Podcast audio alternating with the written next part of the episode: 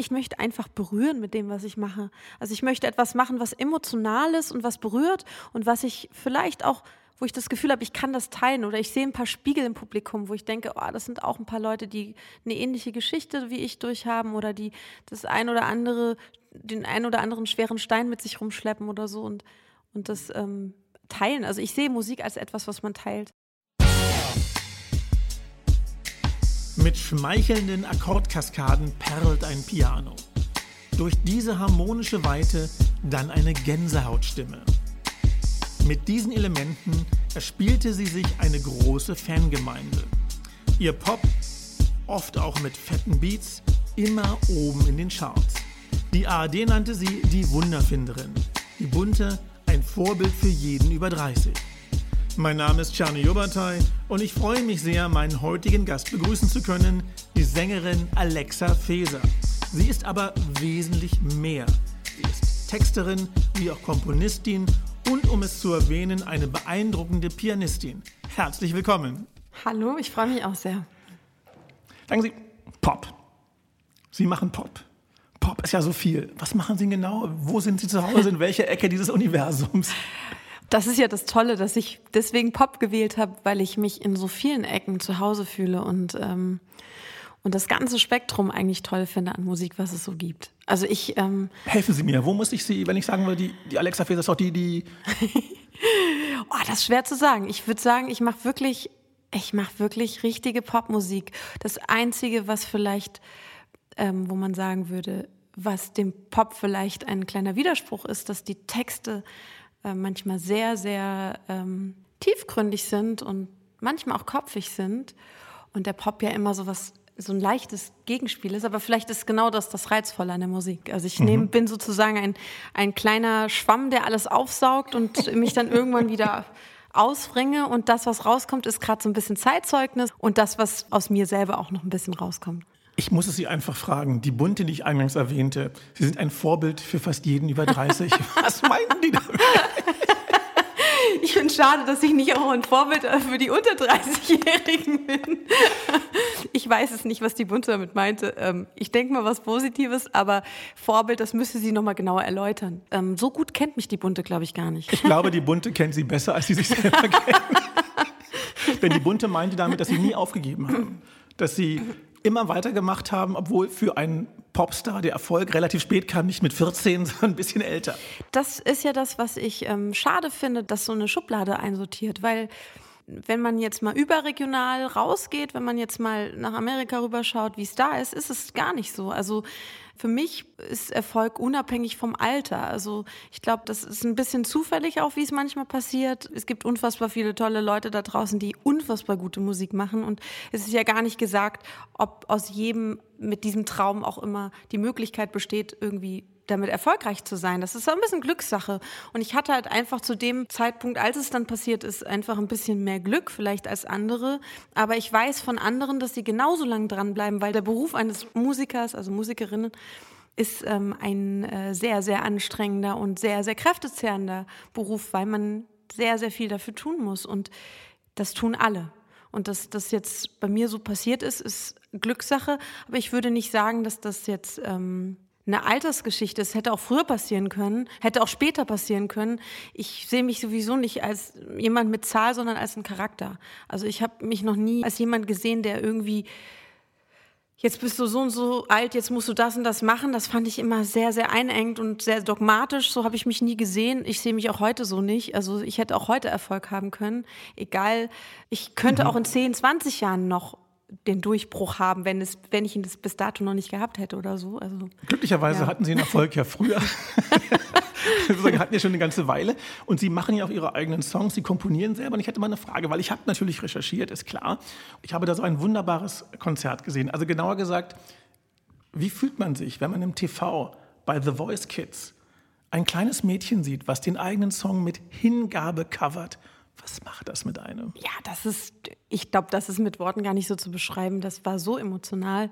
Also es war ja jetzt schon ein paar Mal so, dass ich mitbekommen habe, dass unfassbar junge Talente irgendwie Songs von mir gesungen haben in der Sendung. Also das war, glaube ich, mittlerweile schon dreimal so. Und das erste war Mal war natürlich überwältigend. Ich glaube, es war Cosma mit Wir sind hier, die also die einen Song gesungen hat, der eigentlich inhaltlich so erwachsen war und eigentlich thematisch schon über etwas erzählt, wovon, wovon man eigentlich nur singen oder sprechen kann, wenn man vielleicht auch schon so die eine oder andere Lebenserfahrung hat. Und zu sehen, dass sie den Song auf ihre Art und Weise performt, noch nicht mit dem Wissen, was macht das inhaltlich. Also ich glaube, sie konnte sich inhaltlich noch gar nicht darüber bewusst werden, worum es da genau ging. Aber das hat den Song in ein komplett anderes Licht gerückt nochmal und gezeigt, dass es eigentlich schon egal ist. Also dass das nur um diese Musik und ihre Stimme ging und das so berührt hat und äh, dass es fast, also das, da war der Inhalt schon fast gar nicht mehr irgendwie Aber Sie reden relevant, jetzt immer über ne? die Musik, über das Mädchen. Was macht das mit Ihnen? Was geht da in Ihnen vor? Ich war völlig am Ende, also, also positiv am Ende. Ich war völlig, äh, das ging mir so ins Herz, das hat mich so emotional berührt. Ich glaube, das berührt einem teilweise emotional mehr, als wenn man selber was kreiert, weil das ja das, das ist ja genau das Feedback und der, der, der Spiegel oder das Echo von dem, was man ja jahrelang irgendwie macht. Und wenn das jemand dann so in der Form huldigt, indem er das halt einfach auch singt und, und emotional noch singt, wie sie das gemacht hat, das war für mich, boah, Sie beeindrucken ja nicht nur kleine Mädchen, sondern arbeiten auch mit den bösen Jungs zusammen. Also Zusammenarbeit mit Rappern beispielsweise. Wie kam es dazu? Von familientauglichen Pop zu den Rappern.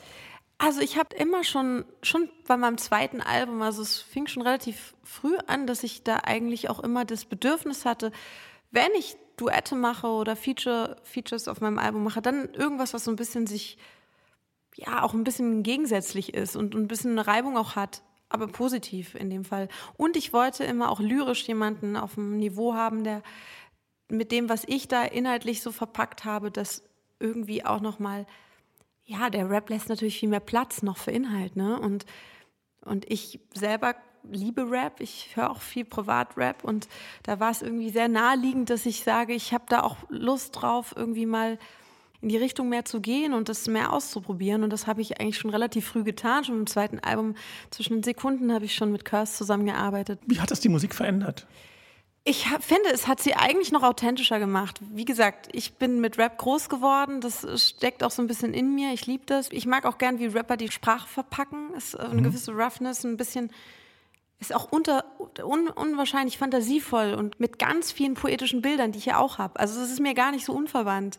Ähm, nur, dass sie, dass sie halt das anders stimmlich verpacken, als ich das mache. Wer ist Ihr Lieblingsrapper? Mm, Das variiert Ja. immer so. Aber ich finde all time, würde ich sagen, immer Eminem. Auch inhaltlich und vom, von der Stilistik, wie er rappt, das finde ich äh, unfassbar. Wie autografisch ist eigentlich Ihre Musik? Also da gibt es Songs, die heißen Liebe 404, also das Online-Kürzel für nicht auffindbar, Mut, dein Atari-T-Shirt, Fluchtwagen. Wie viel Autobiografie ist da drin? Ich will das gar nicht so verraten. Also, Oh. also ich würde, doch, ich würde sagen 50-50. Also 50 Prozent meiner Sachen, die ich mache, haben ganz viel mit mir zu tun. Und 50 Prozent sind aber auch aus einer beobachtenden Haltung heraus. Also ich bin jemand, ich sitze gerne, und das war natürlich in Corona schlecht möglich. Ich sitze super gerne in Cafés oder Restaurants, beobachte Menschen, beobachte mein Umfeld, schaue viele Filme. Ich bin ein absoluter Filmjunkie. Ähm, nehme auch sehr viel Emotionen und Geschichten aus Filmen. Also ich mag das voll. Super inspirierend. Ich könnte, ich müsste allein sieben Leben haben, um das alles, was ich da vertexte, vertone sozusagen, ähm, äh, letzten Endes irgendwie zu schreiben. Also ist Aber ich kann mir Sie gut im natürlich, ähm, Atari-T-Shirt vorstellen. Ey, auf jeden Fall. Also die Geschichte, zu der Geschichte, die ist true. Ich habe tatsächlich im Bandkeller angefangen. Also in dem Song geht es natürlich um jemand, der den großen Traum von der Musik hat. Und ähm, die Person bin ich tatsächlich. Und ich habe natürlich auch noch ein Atari-T-Shirt zu Hause und auch noch das Besagte, was jetzt schon aussieht wie so ein alter Fetzen. ähm, ja, ich habe ich hab schon in jungen Jahren davon geträumt, das zu machen, Musik zu machen und habe darüber auch einen Song geschrieben, wie es war, als wir früher Dosenbohnen gegessen haben im Proberaum und als wir alle gedacht haben, dass wir total big werden und, und äh, unsere ganzen Vorbilder wie Deepish Mode und Prince gehört haben und, äh, und gedacht haben, okay, neuer, neuer Synthi muss her, äh, Jupiter 8 und die ganzen Sachen, die es gab, für, die ultra teuer waren für uns. Vielleicht für die Jüngeren unter uns, die jetzt zuhören, so Jupiter 8 und Synthes, das waren Geräte, mit denen man früher mal Musik gemacht hat, bevor es Digitalisierung gab. Aber selbst ich fand die schon in den 90er Jahren toll. Also und, die, und der Jupiter 8, der war schon in den 80ern the state of the art. Und ich wollte den in den 90ern haben und der war immer noch so teuer. Also das war, ich glaube, also das war sozusagen, das ist so ein bisschen meine Geschichte, wie, mhm. ich, ähm, wie ich Musik gemacht habe damals, wie es angefangen hat im Proberaum mhm. mit der ersten Band und ja. Von Ihnen gibt es das wunderschöne Zitat, die Wahrheit ist lauter als 100 Rammstein-Konzerte. Was bedeutet das genau? Ich glaube grundsätzlich, dass sich die Wahrheit immer durchsetzt am Ende. Also das ist ähm, das, was ich denke. Ja, auch wenn sie ganz oft verschleiert und, und unter einem Deckmantel transportiert wird, aber ich glaube, am Ende ähm, gewinnt die Wahrheit immer. Die Legende sagt, bei jedem neuen Album ziehen sie um. Warum immer ein Neuanfang? Ich habe es mir zum Modus operandi gemacht, es mir nicht bequem zu machen. Also ähm, das, was für Musiker, glaube ich, ähm, der Tod ist. Also wenn ich eine zu routiniert mit meinen Sachen bin, dann merke ich, dass bei mir nichts Neues entsteht. Und da ich ja Popmusik mache und es mir auch zur Aufgabe gemacht habe, mich immer wieder zu transformieren und neue Dinge auf den Tisch zu bringen, einfach auch musikalisch und auch vom Sound her mich immer weiterzuentwickeln, habe ich gemerkt, sobald ich den Raum verändere, also sobald ich irgendwie in eine neue Umgebung ziehe, dass es irgendwas mit mir macht und dass es am Anfang total pain in the ass ist, also es ist total unangenehm, erstmal umzuziehen und total nervig, aber irgendwas verändert es in meiner Haltung und auch meiner Sichtweise zu dem, was ich mache und irgendwie scheucht es mich auf. Ich weiß nicht wie, aber es macht mich irgendwie beweglicher und irgendwas kommuniziert auch der Ort mit mir. Also das heißt, äh, an den Ort, den ich da ziehe, irgendwas inspiriert mich da dann in der neuen mhm. Umgebung, sodass ich dann das Gefühl habe, in einer neuen Umgebung habe ich einen besonders guten Flow für meine Sachen und äh, muss das machen. Und es hat sich jetzt schon so verfestigt bei mir, dass ich gar nicht mehr weiß, ob es nur noch also ob das wie so eine Art ähm, Placebo-Effekt hat, dass ich das jetzt mache. Oder? ich glaube, es hat schon real Oder ob es wirklich noch real ist, das weiß ich mittlerweile nicht mehr, weil ich es so sehr immer mache, dass, ähm, okay. dass ich es nicht mehr unterscheiden kann. Ja. Sie sind eine gebürtige Hessin in Wiesbaden aufgewachsen, dann nach Berlin gezogen. Ich als gebürtiger Berliner verstehe das natürlich klar, dass man ja, das machen natürlich. muss. Ja, aber vielleicht für alle anderen, warum Berlin? ähm, zuerst Berlin wegen der Liebe. Also ich bin tatsächlich wegen der Liebe nach Berlin gekommen und aber wegen der Musik geblieben. Musik habe ich meine ganze Jugend verbracht in Wiesbaden musikalisch und das war auch sehr inspirierend, weil wir natürlich dort in meiner Heimat auch viele Army-Bases hatten und Musik ein ganz wichtiger Teil auch von den, ganz, von den Leuten war und das auch sehr beeinflusst war von Soul und von, von, von Rap und so. Also wir haben so viele Ami-Bases gehabt, wir hingen die ganze Zeit immer nur in Clubs ab und haben RB und Rap gehört. Mhm. Und das ist natürlich auch ein, ein Faktor, ne, der ihn irgendwie beeinflusst. Aber als ich dann in Berlin war und das mit der Liebe zerbrochen ist, habe ich, ja, wie es leider so war, aber es ist leider zerbrochen, aber es war nicht die letzte große Liebe meines Lebens. Da wollen wir nicht hoffen, dass der Aktuelle das gerade hört. Zumindest war es ähm, musikalisch dann für mich krass inspirierend, weil ich komme aus einer Stadt, die super sauber und sehr clean ist und, und eigentlich sehr komfortabel ist. Mhm. Und äh, zu merken, dass ich dann in eine Stadt ziehe, die komplett das Gegenteil ist, auch wenn es ganz tolle Ecken ist, gibt, die sauber sind. Ich will jetzt Berlin jetzt nicht sagen, dass das jetzt hier irgendwie Wir Berliner wissen, wie es hier ist. Okay. Ihr wisst, wie es gemeint ist. Ja, genau. Die Stadt hat eine unfassbare Ambivalenz und Zerrissenheit in sich. Ne? Also allein schon durch die, durch die Geschichte der Stadt. Mhm. Und ich finde, das spürt man überall. Und das spürt man auch in den Menschen, die hier wohnen viele Menschen suchen hier etwas, kommen hierher, um irgendwie was zu finden. Ich finde, dieser Aufbruch, den spürt man immer, wenn man in Berlin ist. Und so ist es auch musikalisch. Berlin war immer schon Musikmetropole von vielen Musikern, auch internationalen Musikern, haben mhm. ja dann namhafte hier auch gewohnt wie Bowie. Und ähm, und irgendwas hat mich dann schon hier gereizt, hier zu bleiben. Und nicht zuletzt die günstigen Mietpreise, die am Anfang noch waren. Ne? Und, und dass man natürlich sehr, sehr viel Subkultur hatte. Also als ich kam, gab es unfassbar viele Feiern, Partys im Untergrund noch und das hat mich natürlich auch als Musikerin total gereizt. Hier wollen wir ja immer auch ein bisschen die Geschichte hinter der Musik erzählen. Also wie wurden Sie, was Sie sind? Wie war das denn bei Ihnen? Wie war Ihre Kindheit? War die glücklich? Nee, eigentlich nicht. Also ich komme aus einem super autoritären Elternhaus.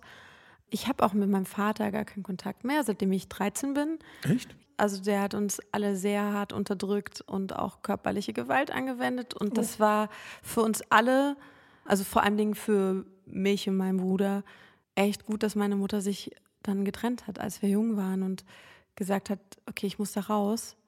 Und das hat mich natürlich auch geprägt. Das hat mich natürlich auch zu dieser Person gemacht, die ich jetzt bin, dass ich das unbedingt will und dass ich, ich glaube, ich bin mit unfassbar viel Leistungsdruck groß geworden. Also mein Vater mhm. hat einen unfassbaren Leistungsdruck auf uns alle irgendwie ausgeübt, sodass das in mir schon total verankert ist, dass ich immer gedacht habe, boah, ich muss, muss immer machen, machen, machen, machen. Und natürlich war es so, dass ich natürlich als Künstlerin auch das geworden bin, also der, der Mensch geworden bin, der ich bin, weil ich auch Sachen kompensieren muss, klar. Was wollten Sie werden, als Sie klein waren? Auch Sängerin. Also ich hab, Wie kam das? Ich habe seit dem fünften Lebensjahr spiele ich Klavier, also ich habe Klavierunterricht dann gehabt. Wie, wie kam es zum Klavierunterricht? Meine Eltern wollten das. Also der Vater oder die Mutter? Beide. Also sie wollten schon, dass ich musikalisch irgendwie groß werde, weil mein Opa Jazzpianist war. Und ich glaube, es war schon verankert. Meine Mutter durfte nie Klavier spielen, weil das die Kohle nie da war, als sie klein war. Und ähm, ich glaube, es ging schon von meiner Mutter ein bisschen mehr aus, zu sehen, dass ihre Tochter was macht, was sie nicht machen konnte. Und ich bin auch meinen Eltern sehr dankbar darüber, dass ich das machen also dass sie mir sozusagen das ermöglicht haben, obwohl ich es am Anfang gar nicht wollte. Also als junger Mensch wusste ich gar nicht, was ich wollte. Also ich war vier, fünf Jahre alt. Ich habe alles angefangen und fand nach zwei Jahren auch alles wieder doof. Also wie mhm. alle, ne? Aber wann ähm, kam der kreative Punkt oder der Funke, wo Sie gesagt haben? Das kam erst mit elf, zwölf. Was ist da passiert? Also ich habe angefangen, selbst Instrumentale zu komponieren. Also ich hatte meine Fähigkeit zu spielen war größer als die des Notenlesens. Ich konnte nie gut Noten lesen. Ich hatte, es hat mich auch irgendwie total gelangweilt, irgendwie was zu sehen auf dem Blatt und zu sagen, okay, das ist dann, das muss ich irgendwie jetzt hier mit Tasten umsetzen. Und ich habe die Möglichkeiten gesehen, was ich mit diesen Tasten alles machen kann. Und habe schon relativ früh für mich mit meiner Fantasie irgendwelche Dinge ausgedacht. Und das war, glaube ich, auch sehr, sehr spannend für meine Klavierlehrerin, weil die gesagt hat, okay, dein Talent liegt nicht darin, jetzt irgendwas vom Blatt zu spielen, sondern aus eigenen Dingen was zu machen, also deiner eigenen Fantasie irgendwas zu kreieren, also zu komponieren. Und das habe ich recht früh schon gemacht. Und da war ich elf, zwölf, da habe ich schon kleine Konzerte für mich gemacht mit Instrumentalen und habe das meinen Eltern vorgespielt und das fand ich voll toll. Was haben die Eltern gesagt? Ja, die fanden das natürlich auch krass, dass ich das selber, sie haben immer gefragt, hast du das jetzt selber ausgedacht oder spielst du das vom Blatt und so? Und ähm, ich glaube, die fanden das faszinierend, dass jemand, der so klein war, wie ich klein war, ähm, Dinge macht, die er sich selber ausdenkt und ohne irgendwie Hilfswerk oder Beiwerk oder Sie haben halt immer gedacht, ich habe irgendwas auswendig gelernt vom Blatt und spiele das jetzt, aber es waren halt meine Ideen und ähm, das hat mich natürlich total motiviert. Gab es auch so eine Kraft? Also ja, total. Also die Kraft war natürlich auch da, weil Musik immer auch mein, mein Psychologe war. Ne? Ich habe in jungen Jahren, das mit meinen Eltern war so furchtbar, dass ich immer mich eingeschlossen habe, in meinem Zimmer auch gespielt habe. Das war für mich schon Seelsorge auch und Stress abzubauen und Stress loszuwerden, weil Spielen ist ja was Meditatives, ne? Also Musik machen hat ja was Meditatives auch. Also jetzt mal abgesehen vom Texten, was auch immer, wo ganz viel auch der Kopf an ist, aber nur das Spielen war rein meditativ und war ganz doll mein Seelentröster zu der Zeit auch, als ich gemerkt habe, dass es mich auch belastet und das mit mir was macht und dass ich auch dadurch anders bin als andere Kinder. Also ich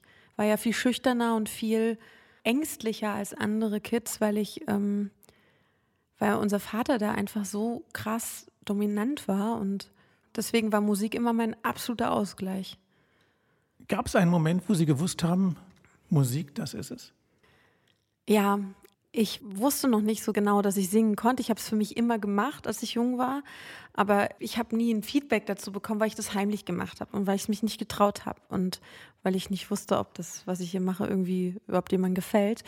Und eine Freundin von mir hat mich damals mit 13 in den Schulchor mitgeschleppt und hat gemeint, hey, wir müssen mal hier zusammen singen, das macht voll Bock, das macht voll Spaß.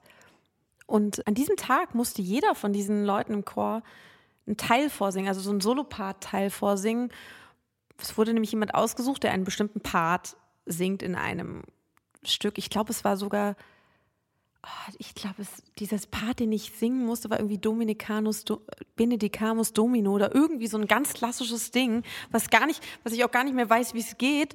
Aber jeder musste diesen Part vorsingen und ich war gerade neu in diesem Chor drin und stand da wie so ein Schaf und gedacht so, oh krass, was soll ich, ich soll jetzt hier was singen. Ich glaube, ich. Was passierte? Ja, ich, mir ist mein Herz in die Hose gerutscht. Und dann, dadurch, dass jeder gesungen hat, habe ich mich natürlich auch getraut zu singen. Und dann war das Feedback für mich so ausschlaggebend, dass ich gesagt habe, oh krass. Was haben Weil er meint, naja, der Chorleiter sagte, ja, okay, du machst den Part, du singst den Solo-Part. Wow. Und ich war aber noch vorher nie irgendwie in einem Chor gewesen oder irgendwo gesungen, sodass ich das Gefühl hatte, dass jemand das, was ich mache, irgendwie bewertet oder cool findet. Und die, das, erst, das allererste Feedback, was ich überhaupt bekommen habe zu meinem Gesang, war so positiv, dass mich das natürlich voll geprägt hat. Dass ich gesagt habe, okay, ich glaube, das ist Toll. Ich muss das jetzt immer noch immer machen und so. Und Musik, Musik Entscheidung. und singen, singen, singen.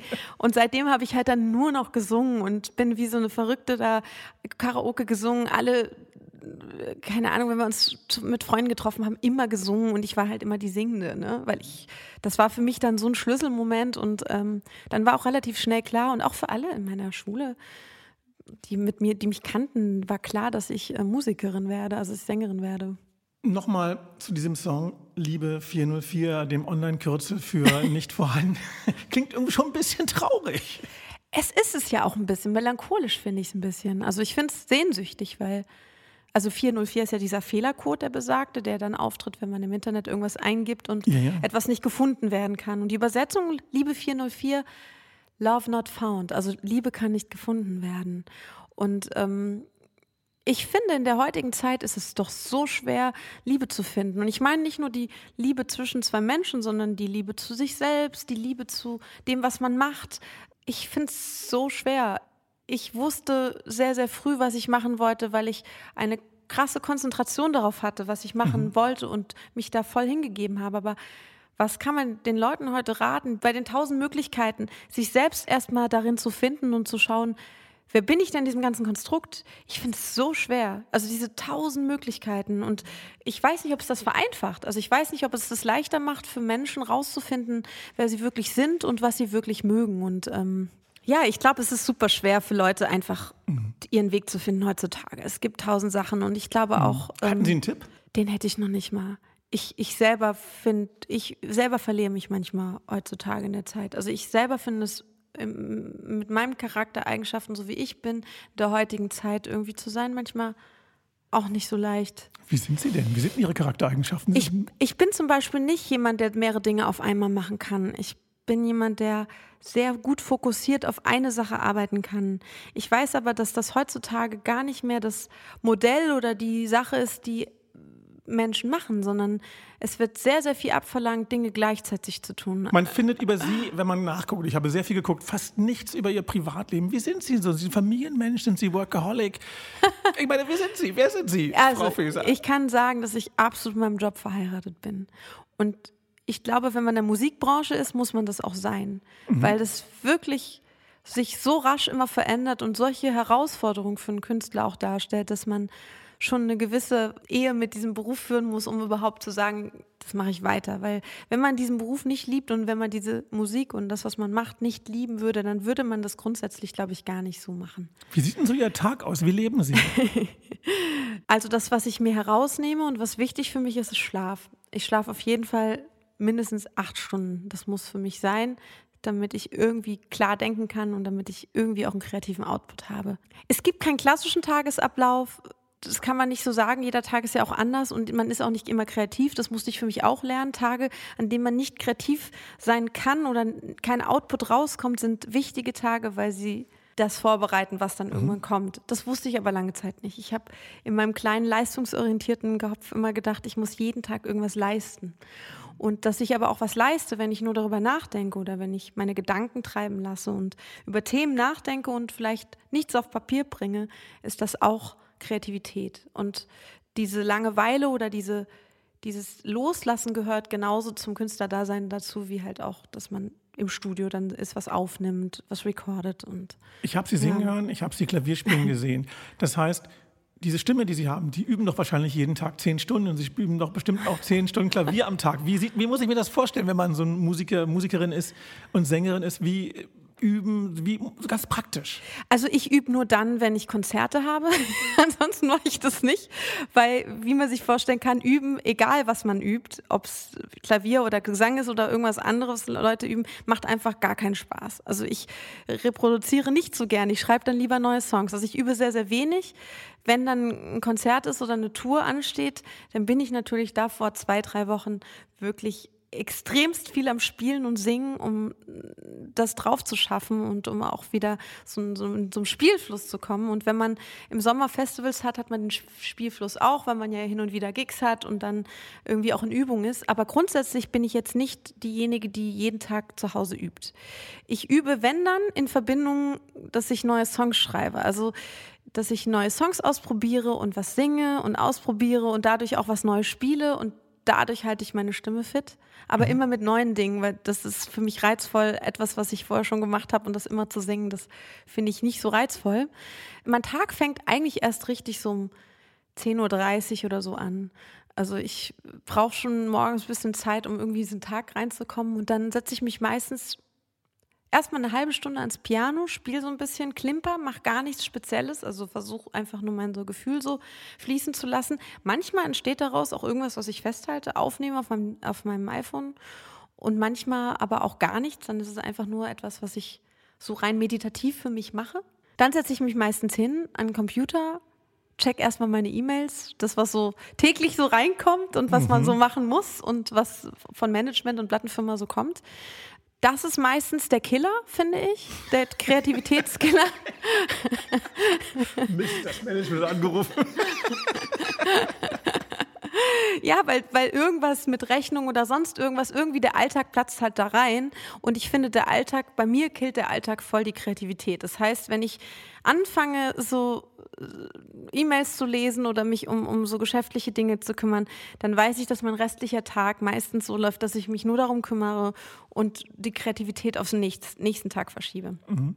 Aber nochmal, wie tanken Sie denn Kreativität? Also ich gehe ganz viel raus. Also ich gehe tatsächlich ganz viel in Cafés, sitze viel in Cafés, ich schaue ganz viele Filme, ich gehe viel ins Kino. Ich ähm, treffe mich unglaublich viel mit Menschen. Also ich reise auch viel. Ich bin jetzt vor kurzem erst neun Tage nach Wien gereist zu Freunden, weil ich vom paar Wochen festgestellt habe, dass die Stadt mit mir irgendwas macht. Also ich war zu Besuch, also mhm. zu einem Jubiläum. Also da waren Freunde von mir, die haben einfach ihr, ähm, ihr Jubiläum gefeiert. Wir waren irgendwie 15 Jahre zusammen und die haben alle ihre Freunde eingeladen, bin ich hingefahren und da habe ich gemerkt, boah, krass, ich habe ja voll die Ideen und habe Notizen rausgeschrieben. Dann hatte ich auch meinen Computer dabei, habe ein bisschen was anproduziert. Also ich produziere ja auch so ein bisschen selber meine Sachen. Ich hatte mein Equipment dabei, habe so ein bisschen was gemacht und habe gemerkt, wow, irgendwas passiert hier gerade was in Berlin gerade nicht so passiert ist, aber auch weil ich ja natürlich jetzt auch schon lange hier bin und ich jetzt schon jeden Bezirk durch habe. Wir haben viele Bezirke, so oft kann man gar nicht umgehen. Das stimmt, das stimmt. Also es fehlen auch noch ein paar auf meiner Liste. Aber es hat diese Stadt halt einfach irgendwas mit mir gemacht, wo ich gedacht habe, ich glaube, ich muss das gleich nochmal buchen. Müssen wir jetzt Angst haben, dass Sie nach Wien auswandern? Nee, nee, alles gut, weil ich war tatsächlich jetzt vor neun Tagen in Wien und habe gedacht, das lässt sich wiederholen und ich jetzt, jetzt passiert es wieder und es ist nicht passiert. Also das ist ja auch so, und das ist, glaube ich, das Fatale an meinem Beruf, mich als der, das kleine Mädchen, was immer noch das Leistungsprinzip im Kopf hat, dass ich dann merke, ah, manchmal float es halt auch nicht und ich muss das dann so hinnehmen und muss das dann halt auch wachsen lassen in mir. Und das ist Teil des Prozesses. Aber das ist für mich immer noch schwer, Phasen zu haben, wo mir nichts einfällt oder wo ich keine Idee habe und wo ich nicht inspiriert bin. Obwohl ich alles dafür tue, mich inspirieren zu lassen. Also ich versuche, okay. so viel wie möglich zu reisen. Ich versuche, viele Leute kennenzulernen. Ich versuche sehr viel Leute zu beobachten. Ich mag auch sehr gern mich einfach manchmal auf eine Parkbank setzen und schauen, was passiert um mich herum. Was kommt denn dann zuerst? Erst der Text oder erst die Musik? Das ist ganz unterschiedlich. Manchmal sind es ein paar Zeilen und das können auch nur zwei, drei sein. Dann setzt man sich irgendwie hin, versucht das irgendwie in so eine Melodie zu verpacken. Dann verpacke ich es in eine Melodie, dann ist die Melodie gleich mehr und ich schreibe dann gleich noch was da drauf. Also der Prozess unterschiedlich. Manchmal habe ich auch eine, irgendeine Melodie im Kopf, setze mich ans Klavier, versuche das auszuarbeiten, versuche mir einen Text dazu zu überlegen, aber so rum ist es meistens schwerer. Weil mhm. ein, ein Text in etwas zu verpacken, was schon da ist von der Melodie, ist, finde ich, unfassbar schwer, weil die deutsche Sprache ist schon eine sehr anspruchsvolle Sprache mit äh, was, wo, wo man, wenn man eine Melodie hat, dann will auch, dass diese Silben dann irgendwie da reinpassen. Und die Bedeutung muss ja irgendwie auch stimmen. Und das, was ich sagen will, muss ja auch irgendwie stimmen. Und da ist es manchmal echt kompliziert, wenn man sehr festgefahren und sehr eng mit seiner Melodie ist, dass man sagt, man möchte es unbedingt so haben, wie man es im Kopf hat, muss man sich manchmal davon auch ein bisschen lösen und dann nochmal verändern, weil der Text dann nicht so reinpasst. Und äh, da muss man flexibel bleiben. Wie schwierig ist es dann auch selbst zufrieden zu sein mit dem, was man dann geschaffen hat? Oh, ich bin es ja nie. Also das richtig? ist ja, nee, nicht so richtig. Also das ist ja wie das Bild, was irgendwann schwarz wird, ne? Also wenn man es anfängt zu malen und man muss dem Künstler sagen, hey, pass jetzt mal Schluss, sonst wird schwarz das Bild, ne? Also ich verpasse manchmal auch den Moment, wo ich denke, ah, jetzt ist es perfekt oder gut. Ich, es gibt so ein, ich weiß nicht, wahrscheinlich Rick Rubin wird Ihnen ein Name sein. Ja, ja, klar. Ganz bekannter Produzent der sagt ganz schlaue Sachen, wie lange so ein Prozess ist. Also das ist echt eine Sache, da muss man ganz doll auf seinen Bauch hören und manchmal verliere ich meinen Bauch da. Also weil der Kopf dann sagt, ah, da muss noch was stattfinden, hier, da muss noch was und hier muss es noch. Und ähm, da muss ich ganz oft mich, mich schütteln und zum Ursprung zurück. Ne? Also ich bin auf jeden Fall ein kleiner Perfektionist, was das betrifft. Leistungsträgerin, Perfektionist ja. und kreativ. sind alles, nein, also diese, diese ganze Leistungsgeschichte passt ja gar nicht dazu. Ne? Also weil es ja eigentlich ein, ein, ein Beruf ist, wo man eigentlich sehr seine Emotion, sehr auf seine Emotionen hören soll, sehr spüren muss. Und deswegen ist es, glaube ich, auch genau das, was ich mache, weil ich ja immer versuche, dem zu entfliehen, diesem Leistungsdruck. Und deswegen ist Musik meine Welt, wo ich dem entfliehen kann. Also diesem extremen, ich muss irgendwas sein und ich muss irgendwas bedeuten, ich muss irgendwas leisten und so. Nun ist ja Musik in unserer Welt nicht nur Musik, nicht nur Kunst, nicht nur Kultur, sondern auch ein Geschäft. Mhm. Man muss ja auch Geld verdienen, man muss seine Miete bezahlen können und dergleichen mehr. Lassen Sie uns ein bisschen über das Geschäft reden. Sie waren lange bei einem kleinen Label unter Vertrag, dann waren Sie bei Warner, dann bei Sony. Wie wichtig sind denn Labels eigentlich für einen? Für mich war der erste Major Deal von, mit, mit Warner Music schon wichtig, weil es einen Impact hatte, auf das ich eine Reichweite geschaffen bekommen habe von dem Label, die unfassbar viel für mich gemacht haben. Das muss ich schon sagen.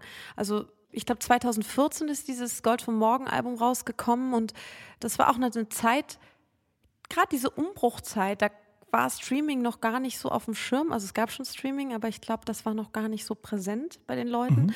Und da waren CD-Verkäufe und wirklich auch noch ähm, reale CD-Verkäufe. Also da haben Leute einfach äh, CDs verkauft, was man sich heute gar nicht mehr vorstellen kann. Also es ist auch noch kurios. Wir haben ja noch gar nicht, es sind jetzt gerade mal acht Jahre vergangen. Das mhm. ist keine lange Zeit. Trotzdem hat sich super viel geändert. Man hört oft, gerade von Frauen, dass sie sagen, das Musikbusiness ist zu männlich geprägt. Zu viel Haifischbecken. Wäre Ihr Weg, Ihr musikalischer Weg anders gewesen, wenn Sie ein Mann gewesen wären? Sicher. Wie? Also ich glaube, dass es dass die Aktivierung und der, das Entree und wie man da rankommt einfach ein leichteres ist. Also das ist Fakt. Das kann man ja auch schon sehen, wie viele Acts halt auch gefördert werden, auch bei, bei Festivals und so. Also ich kenne kaum ein Festival-Line-Up, wo großartig Frauen spielen. Also Im Moment mal, wir haben das Jahr selten, 2022. Ne? Wir hatten 16 Jahre lang eine Kanzlerin. Margaret Thatcher war schon vor langer, langer Zeit Premierministerin. Ja, aber das ist ja das Traurige daran. Dass, ähm, Warum ist das so? Das ist die Frage. Ich glaube, dass das Musikbusiness grundsätzlich sehr männerdominiert ist, immer noch und in, auch gerade in diesen Führungspositionen sehr, sehr viele Männer sitzen, wenig Frauen. Also gerade auch in den Plattenfirmen. Ich glaube, Warner hat jetzt die erste CEO, ist jetzt, glaube ich, Doreen Schimk, zusammen mit einem Mann zusammen, wo ich sage, oh cool, da gab es jetzt mal eine Änderung. Das mhm. wurde jemand, der wirklich eine, eine Company führt, eingesetzt, weibliche Person eingesetzt. Aber sonst ist doch krass, dass einem das auffällt, dass es jetzt das erste Mal ist und vorher nie so war. Also ich kenne jetzt in keinen anderen Companies, dass es so ist und das finde ich höchstgradig traurig, dass es so ist. Die Menschen, mit denen ich zusammengearbeitet habe, waren auch sehr, sehr viele Frauen. Vor allem Dingen bei meinem ersten Label Warner Music war es vor allem Dingen eine Frau, die mich gesigned hat und die an mich geglaubt hat und mich forciert hat. Und ich gehe davon aus, dass äh, ich möchte da gar keinen Unterschied machen äh, zwischen Frauen und Männern, aber anscheinend äh, gibt es den in der Musikindustrie ganz extrem. Also mhm. ich habe ihn nie, ich habe ihn nie für mich gesehen und als junger Mensch schon gar nicht. Also ich habe mich damit gar nicht auseinandergesetzt, weil ich gedacht habe, ich muss nur gut genug sein, dann schaffe ich das und so. Mhm. Also, aber das ist nicht die Wahrheit darüber. Also es ist nicht die Wahrheit des Musikbusiness. Es geht gar nicht darum, ob man jetzt besonders gut oder talentiert mit den Sachen ist. Ähm, darum geht es leider nicht. Muss man mhm. funktionieren? Marktgenau, passgenau sein? Ja, und nein. Also ich hatte schon die Chance, ich würde sagen, bei meinem Werdegang, ich hatte schon die Chance und das vielleicht war das auch das Glück, weil ich ein bisschen älter war, dass ich schon wusste, was ich will und wo ich hin will und wer ich bin und wer ich sein möchte, auch in diesem ganzen Zirkus. Ne? Also ich mhm. ähm, wusste ganz klar, wer ich sein möchte und und ich wollte die Person sein, die ich auch bin. Und das konnte ich auch klar kommunizieren. Aber wie, aber wie schwer war es, das durchzusetzen? Mein Weg lief natürlich über die Songs. Ich habe ein paar krasse Songs am Anfang geschrieben gehabt und das hat die Leute einfach irgendwie äh, dazu bewegt zu sagen, okay, wir machen das mit Zum dir. Beispiel?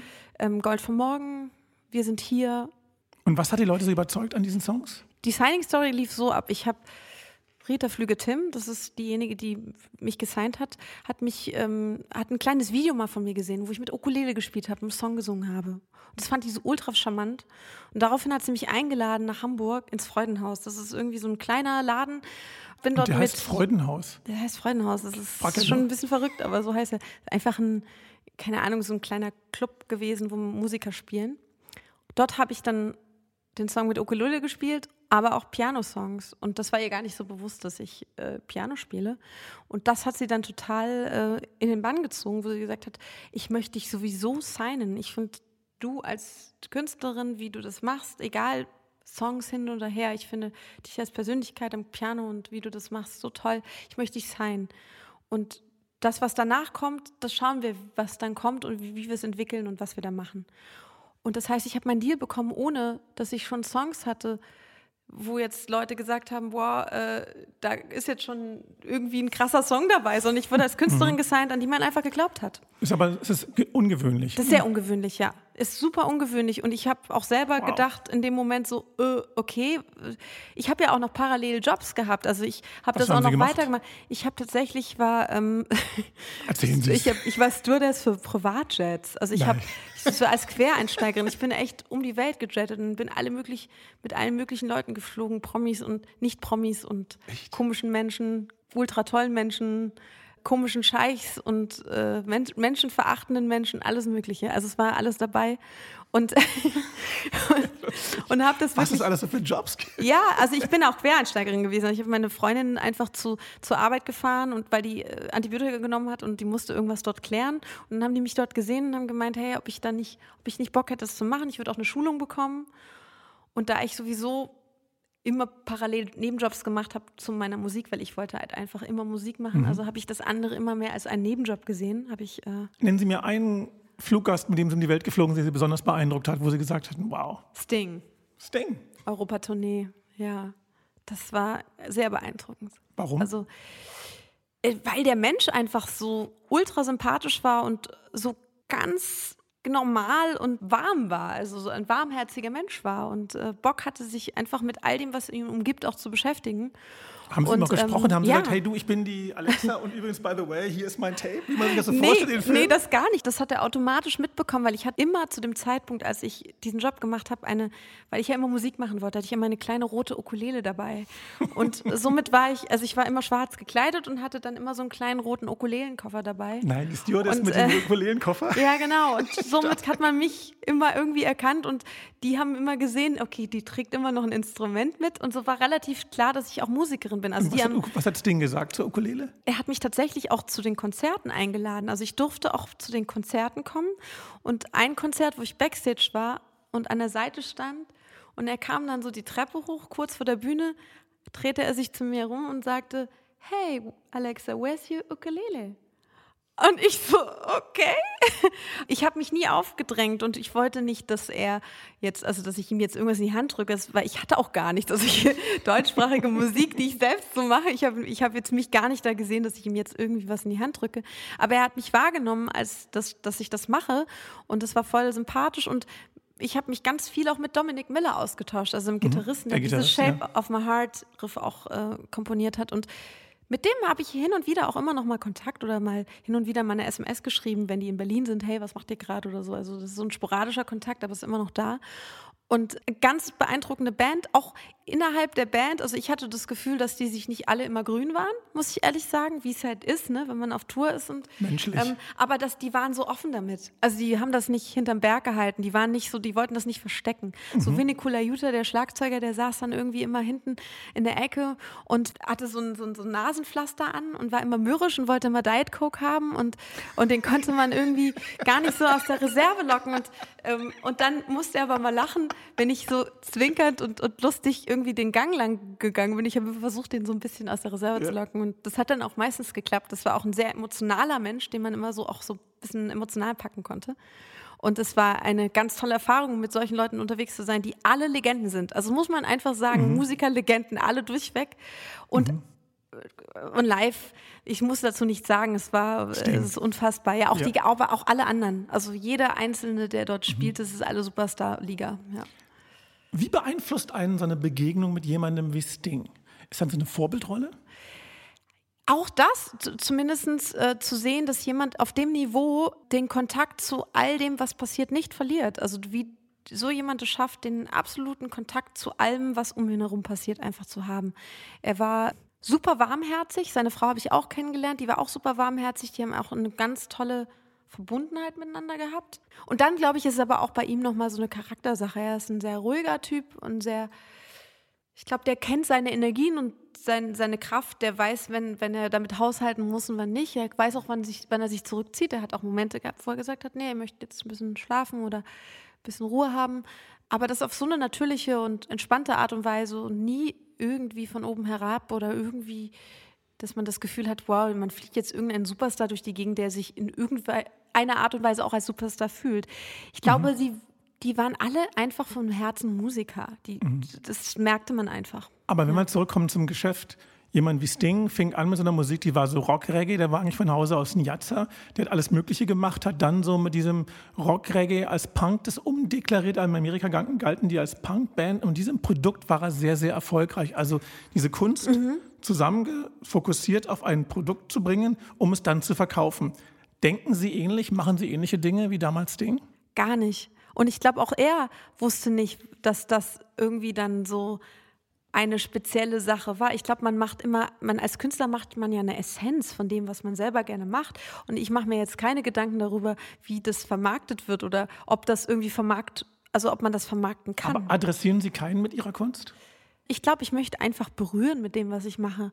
Also ich möchte etwas machen, was emotional ist und was berührt und was ich vielleicht auch wo ich das Gefühl habe, ich kann das teilen oder ich sehe ein paar Spiegel im Publikum, wo ich denke, oh, das sind auch ein paar Leute, die eine ähnliche Geschichte wie ich durchhaben oder die das ein oder andere, den ein oder anderen schweren Stein mit sich rumschleppen oder so und, und mhm. das ähm, teilen. Also ich sehe Musik als etwas, was man teilt. Ich bin auch immer gerne lieber mit Menschen auf der Bühne als alleine. Also weil mich viele Leute immer mit dem Piano verbinden und sie spielt dann Klavier und singt dazu. Ich mache das gar nicht so gern alleine. Ich mache das immer nur gern in Verbindung mit meiner Band. Ich habe sehr schnell festgestellt, dass ich gerne mit Menschen Musik mache und nicht gerne alleine. Da gibt es diesen einen Song, 8 Milliarden Haus, den habe ich von Ihnen gehört. Der klingt irgendwie ganz anders, klingt nach Ihnen, aber irgendwie anders, mit vielen Elementen drin, jede Menge Hip-Hop. Wie kam es dazu? Das Projekt Dope Class hat Sony ins Leben gerufen und zwar dürfen Künstler sich klassischer Samples bedienen, also die schon seit Jahrzehnten Hunderten gibt.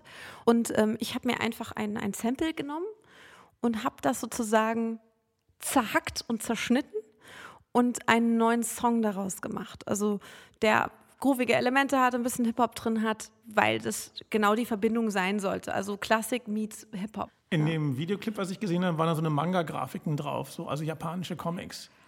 Ähm, das, das, ist, glaube ich, von irgendeinem Fan. Ich, ich glaube nicht, dass das von mir ist. Es gibt gar kein Video dazu. Ja, YouTube gucken. Okay, ich habe es noch gar nicht gesehen. Das muss ich direkt mal anschauen.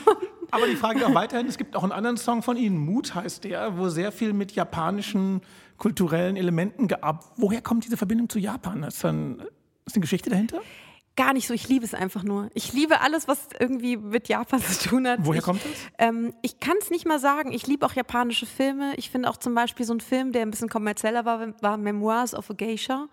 Ein ultraschöner Film, wo es um Geishas ging und ähm, und die Geschichte einer Geisha sozusagen. Irgendwie zieht mich das total an. Ich finde es, ich kann aber auch nicht genau sagen, womit es zu tun hat. Es hat keinen historischen Hintergrund. Ich finde es einfach nur, ich habe irgendeine Verbindung dazu. Mhm. Und wir haben uns überlegt, also mein Team und ich, damals, als wir schon Hälfte des Albums hatten, wäre es ja nicht toll, die Videos in Japan zu drehen? Ich meine, das war natürlich auch kostentechnisch, haben wir gesagt, okay, wir machen das jetzt einfach, keiner verdient was daran, wir machen jetzt das einfach so, weil wir Bock haben auf Japan und drehen da einfach drei Clips und haben das dann gemacht. Wir sind drei Wochen in Japan gewesen, in der Winterzeit, es war auch recht frisch. Ich hätte das gar nicht so gedacht, aber es ist, glaube ich, circa der gleiche mhm. Breitengrad wie bei uns. Ich war, mir war das gar nicht so bewusst. Und ähm, dann haben wir tatsächlich drei tolle Videos gedreht. Und eins davon ist, glaube ich, ein sehr besonderes geworden, nämlich das von Mut, wo wir wirklich Bilder vom äh, Fujiyama eingefangen haben. Wir haben ein tolles Airbnb gemietet gehabt mit Blick auf diesen Fujiyama. Wow. Also wir haben tatsächlich auch schon vorher ganz viele Locations gescoutet, schon bevor wir hingeflogen sind, wo können wir überall drehen, damit äh, das auch toll wird? Und haben direkt am Meer gedreht, Szenen gedreht, die so ein bisschen auch an diesen Film erinnern, an Memoirs of a Geisha, wie ich dann plötzlich so ein, so ein Tuch mhm, fallen lassen, das wegfliegt. Ähm. Ich hätte ja gedacht, das wäre ehrlich gesagt Trick gewesen, dass sie vor dem Greenscreen gestanden hätten, das alles wäre rein. Ach was? nee, ich hätte mir nicht vorstellen, dass jemand wirklich in Japan war. Und das Tolle ist, die Hauptsequenz, die wir gedreht haben, die war zufällig. Ich bin ja so, vor so Holzwänden mhm. mit diesem roten Hintergrund. Das war unser Airbnb. Nein. Wir wussten nicht, dass es so aussieht. Wir haben gedacht, das sieht aus wie in einem Film. What? Und dann haben wir halt diese Hauptsequenz in diesem Airbnb gedreht und das Schön. war irgendwie im Umland von Tokio. Und wir haben natürlich auch in Tokio waren wir selber an sich mhm. und haben dort auch zwei Videos gedreht. Und das war auch, das kann man sich nicht vorstellen. Für mich war diese Stadt einfach nur too much, weil sie einfach die größte Stadt der Welt ist und mhm. ich ähm, wir waren auf diesen einen Aussichtspunkt und wenn man, egal in welche Richtung man sich dreht, einfach nur noch Stadt sieht, dann weiß man, okay. Tokio kann beeindruckend sein, ja. kann auch beängstigend sein. Aber lass uns am Schluss ja. noch über Geld reden. Ja. Wenn man über Musik redet, wenn man über Geschäft redet, wenn man über Kreativität redet, letztendlich irgendwann kommt es immer zum Geld. Wie geht es Ihnen als Musikerin? Kann die Kunst die Miete bezahlen in diesen Tagen, wo sich durch Digitalisierung so vieles verändert hat? Theoretisch könnte sie das, aber ich sage jetzt mal so, die letzten drei Jahre waren ja wirklich tough. Wir haben Corona gehabt uns als Künstler ist eine unfassbar wichtige Einnahmequelle weggebrochen, nämlich die Live-Konzerte, die wir jetzt lange nicht spielen durften. Und auch jetzt, das muss ich leider auch nochmal erwähnen, viele denken, ah, es finden schon Konzerte wieder statt, es hat sich schon wiederholt, hat es sich nicht. Die Live-Branche leidet wirklich auch unter Long-Covid, kann man so sagen, weil ähm, viele Konzerte müssen wieder gecancelt werden. Ich muss meine Tour im Herbst verschieben, mhm. aus den besagten Gründen, nämlich einmal diese Branche hat sich verkleinert. Also es gibt weniger Leute, die im technischen Bereich arbeiten. Es gibt weniger Tonleute, Lichtleute, Musiker, Leute, die generell Techniker. Aber für eine Branche, die gerade alle unterwegs sein wollen, gibt es weniger Leute. Punkt eins. Punkt zwei. Alle Leute haben seit drei Jahren schon Tourtickets oder Tickets an ihren Kühlschränken hängen. Äh, schon Geld für ganz viele Tickets ausgegeben, die Konzerte bis jetzt nicht stattgefunden haben. Und alle sind vorsichtig jetzt vor dem Herbst wieder, weil auch da viele zögerlich einfach Tickets kaufen. Bedingt das, dass viele Tourneen einfach von vielen, vielen Künstlern verschoben werden müssen. Und das ist eine Sache, die jetzt natürlich viel mehr zu tragen kommt, weil wir Künstler verlassen uns immer aufs Live-Business, weil wir mhm. merken, dass Streaming für uns nicht das Geschäft ist, wie es jetzt wäre, wenn wir noch CDs verkaufen würden. Sie waren ja, sind, Sie können sich ja noch daran erinnern, Richtig, als es CDs eine, gab. Sie konnten die noch verkaufen. Ich habe noch eine Erinnerung daran, ja genau. Aber wenn wir ähm, so, so vergleichen würden, ich will jetzt keine Zahlen hören, mhm. aber nur so prozentual. Wie war Ihr Budget? Also früher haben Sie mit Live was weiß ich, sagen wir mal, 50 Prozent verdienen und 50 Prozent mit Tonträgern jedweder Art. Und dann kamen noch andere Sachen wie GEMA, Merchandising dazu, wie auch immer. Wie ist denn das, wie hat sich das verändert? Ich kann es noch nicht mal so hundertprozentig genau sagen, weil ich tatsächlich auch als der Newcomer, der ich damals war, auch einen Vertrag unterschrieben habe, grundsätzlich, der nicht so gut war. Das mhm. muss man einfach sagen. So der erste Vertrag eines Künstlers beim Major ist meistens jetzt nicht irgendwie ein unfassbar guter Vertrag. Man weiß ja auch nicht, was draus wird. Ich glaube auch, dass der Belief erstmal, man muss ja. erstmal da rein reinbuttern. Und das hat die Firma ja auch gemacht.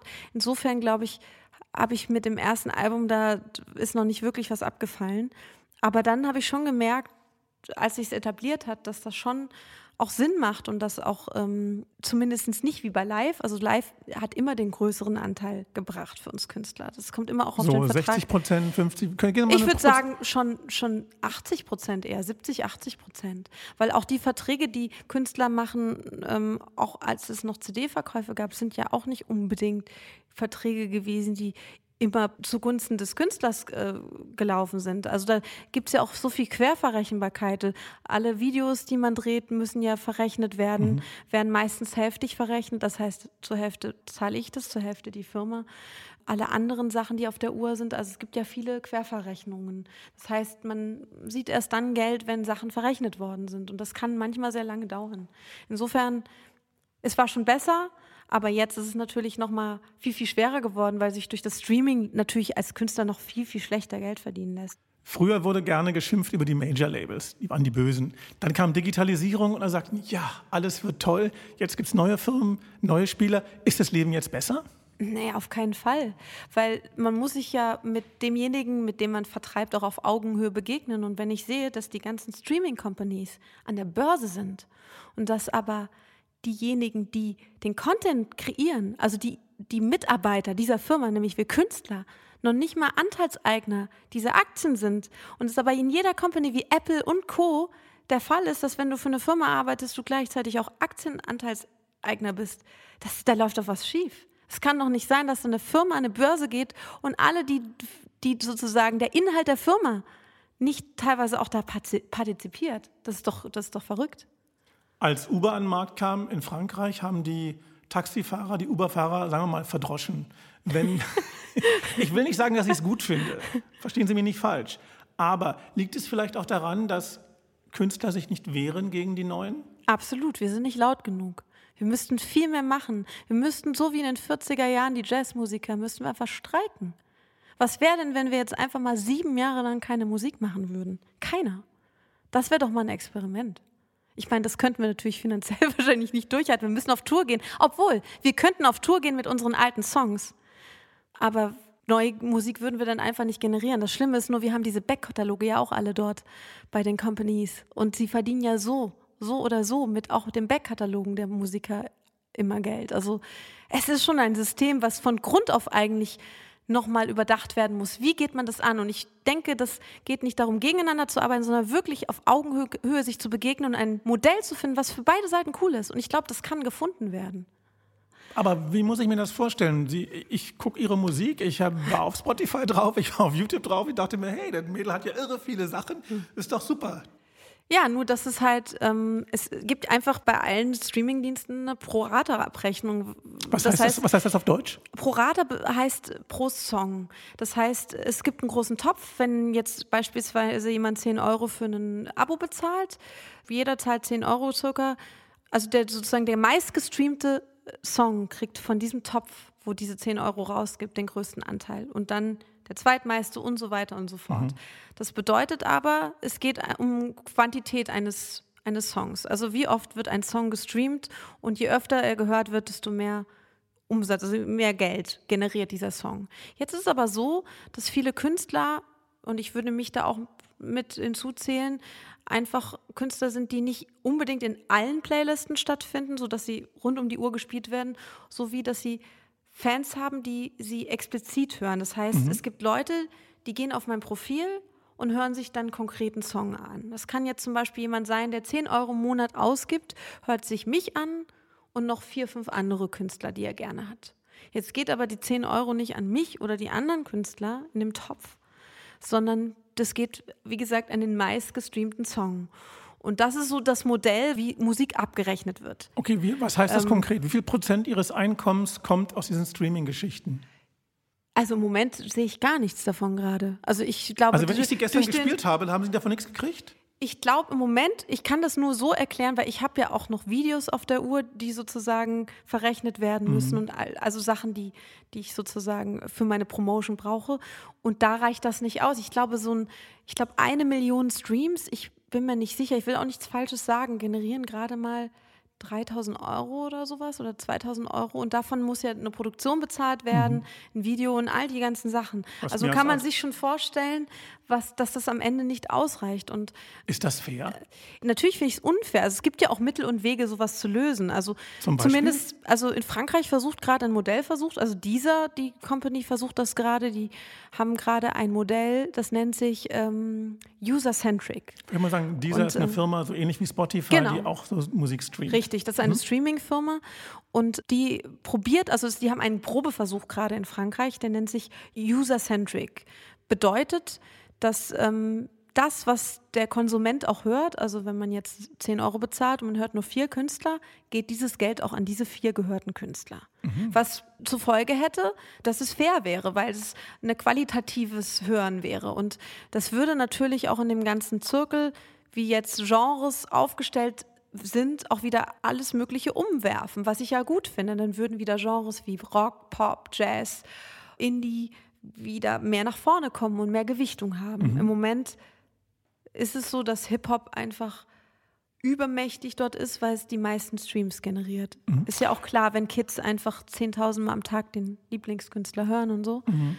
Ähm, Aber wenn, in Deutschland ist ja so, oder generell in allen Rechtsstaaten, wir Menschen machen Dinge miteinander und dann kommt der Staat oder wie auch immer ja. die juristische ein ist und regelt das von dem, was Sie so sagen gerade, wirkt es so, als ob Sie vom Staat ein bisschen alleine gelassen werden, dass diese Grundlage, zwischen der es für beide fair ist, irgendwie nicht so richtig klappt, um es mal vorsichtig zu sagen. Werden wir auch. Also ich sehe das eindeutig so. Ich sehe das absolut als ein Riesenmanko, dass Kulturschaffende da in der Hinsicht allein gelassen werden. Ich finde es auch, auch bedenklich, dass eine Company selbst den meinen Marktwert bestimmt. Also dass es eine, eine Firma gibt, wie zum Beispiel Spotify, es sind ja auch alle anderen, mhm. die mir sagen, so und so viel ist einmal hören ein Song wert. Und ich habe überhaupt gar keinen Einfluss darauf gehabt und konnte das selbst festlegen. Es wäre ja schon mal allein, das wäre doch schon mal angebracht, zu, jeden Einzelnen zu fragen, was denn sein Song pro Stream wert wäre.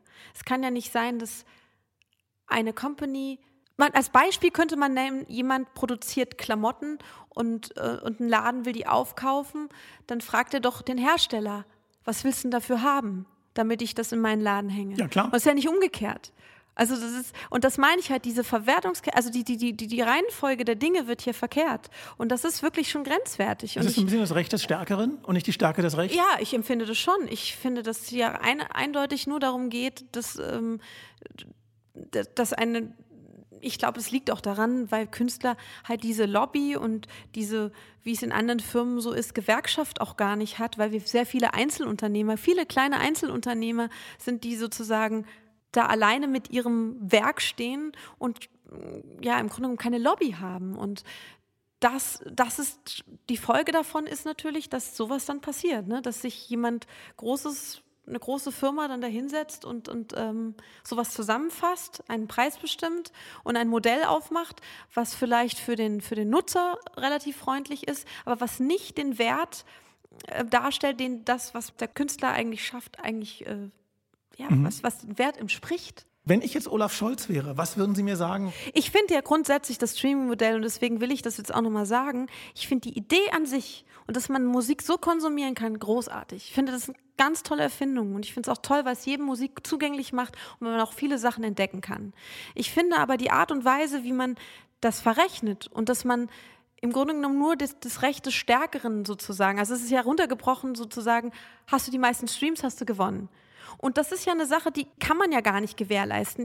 Nicht jeder, es gibt verschiedene Genres, hat die Möglichkeit, in solche Playlisten zu kommen oder äh, von Spotify da gefeatured zu werden. es gibt ja auch viele redaktionelle Playlisten, wo dann äh, Musik gefeatured wird, die einfach mehr dem Algorithmus entspricht, zwei Minuten lang ist, ähm, mehr Gehörgewohnheiten entspricht von Leuten, die viel Musik hören. Davon muss es muss weg von diesem massenhaften Musikhören. Es muss wieder dahin, dass man Mu Musik als eine Qualität wahrnimmt. Ich meine, ich vergleiche ja auch nicht McDonalds mit jetzt äh, Tim Raue oder so. Ne? Also ich würde ja auch nicht zu McDonalds gehen und dort ein Steak erwarten oder zu Tim Raue und sagen, der macht mir jetzt den Burger. Das ist schwierig, Musik, die qualitativ unterschiedlich ist und, und ähm, unterschiedliche Standards auch hat, in einen Topf zu werfen. Ich kann, man kann nicht ein, ein Jazzstück oder Bohemian Rhapsody in einen in einen mhm. Topf werfen, wie jetzt zum Beispiel eine, eine Fahrstuhlmucke, die zwei Minuten lang ist. So klappt nicht. Aber die beiden haben den gleichen Wert und das funktioniert nicht. Und das würde ich Olaf Scholz versuchen zu erklären, dass das ein Unterschied ist. Dann hoffen wir mal, dass der Olaf Scholz zugehört hat und sich das in sein Pflichtenheft geschrieben hat und das gleich, gleich machen wird. Frau Feser, ganz früher galten Sie, sagen wir mal so, als Geheimtipp in der Studiosängerszene. Seit langem sind Sie ziemlich berühmt, machen lange Tourneen, TV-Auftritte. Es gibt sogar eine TV-Doku über Sie. Was möchten Sie, dass man einmal sagt? Alexa Feser, das ist doch die, die, die was? Oh Gott. Das muss man doch die Leute fragen. kann ich, das kann ich doch selber gar nicht sagen. Was ich habe mich, ich habe mich nie auf, ich habe mich nie irgendwo hingestellt, um dieses, um darüber nachzudenken, was würden wohl, was würde wohl ich über mich selbst sagen oder so mit dem, was ich da mache ich möchte einfach nur machen. Ich möchte einfach nur irgendwas Gutes machen und wo ich selber drauf stolz bin. Aber ich sehe mich nicht so als eine so eine ikonografische Geschichte, so das gar nicht. Also ich, ich möchte einfach nur gute Musik machen. Ich habe Bock, gute Musik zu machen. Alexa Feser, ich danke Ihnen vielmals für dieses Gespräch. Ich danke Ihnen ganz toll. Wenn Ihnen, wenn dir dieser Podcast über Geschichten hinter der Musik gefallen hat, dann abonniert uns. Auf diesem Kanal kommt noch mehr. Auch würden wir uns über eine Bewertung freuen. Lasst es einfach Sterne regnen. Auf bald, euer Czerny Jobatai.